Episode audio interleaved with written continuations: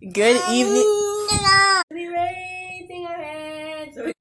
Good evening, ladies and gentlemen. My name is Taylor Clark, and here is my podcast. Here's what I think. I am here with a special guest, Ethan Clark. Say hi. Hey. Say hi. Ah. And Tiffany Clark. Say hi. Hello. Hello there. And what are we talking about, Tiffany? We are talking about how birds aren't real. Hey guys, it's Tiffany Clark today, and I'm going to be explaining why birds aren't real. So, I'm pretty sure you've seen those viral videos of birds just stopping in front of cameras, right? And you hear them chirping at like 4 a.m. in the morning when you're not sleeping, right? And I just did my research yesterday on that crows can talk, first of all. That is terrifying by itself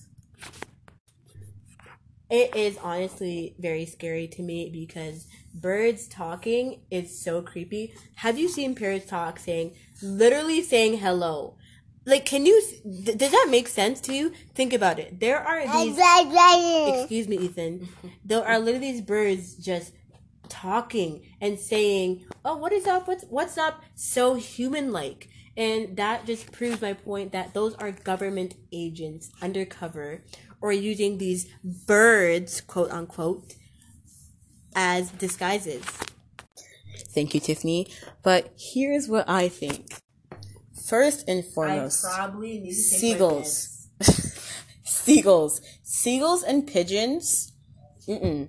Mm. You know how pigeons can like turn their ne- necks like 360? my meds. Yeah. Uh, Ethan, can you?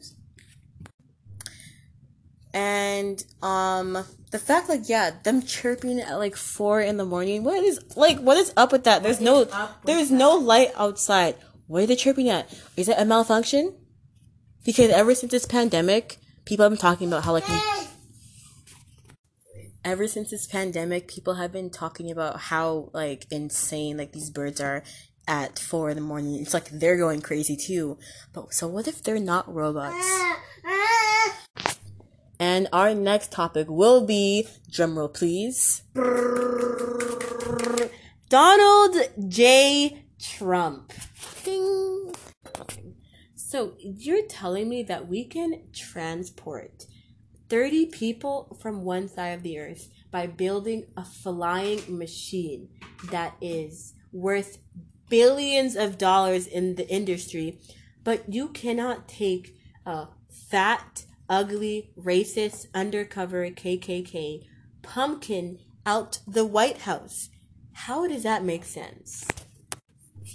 Like a few days ago, we've known, actually last week more specifically, about the George Floyd case and how he's clearly handled the situation perfectly by hand hiding, excuse me, under a bunker with his family and saying it was for an inspection. An inspection for what? What may I ask? You know? I personally think he was scared out of his mind, but yeah. Because these rioters fear nothing, not going to jail. I will do a couple of years just, you know, knocking him out, you know, but um bum bum bum. They were able to take out JFK. They, John Wilkes Booth was able to take out Abraham Lincoln. We need more of those people that will take the fall for us. Thank you. Malcolm X, Martin Luther King, both assassinated, and they were good men. great. Great men, excuse me.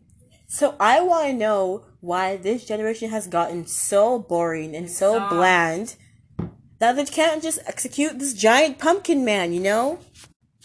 I understand the people who support Trump that they think he is an, a great businessman, and which is true. But America is not a business. The United States is not a business. It's not a campaign. No, it's not.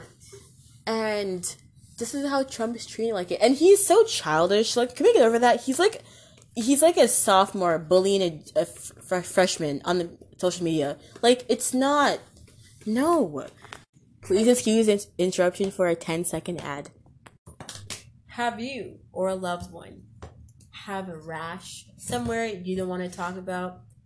Well, get Be Gone rash spray. You can spray it in the area where the sun doesn't shine.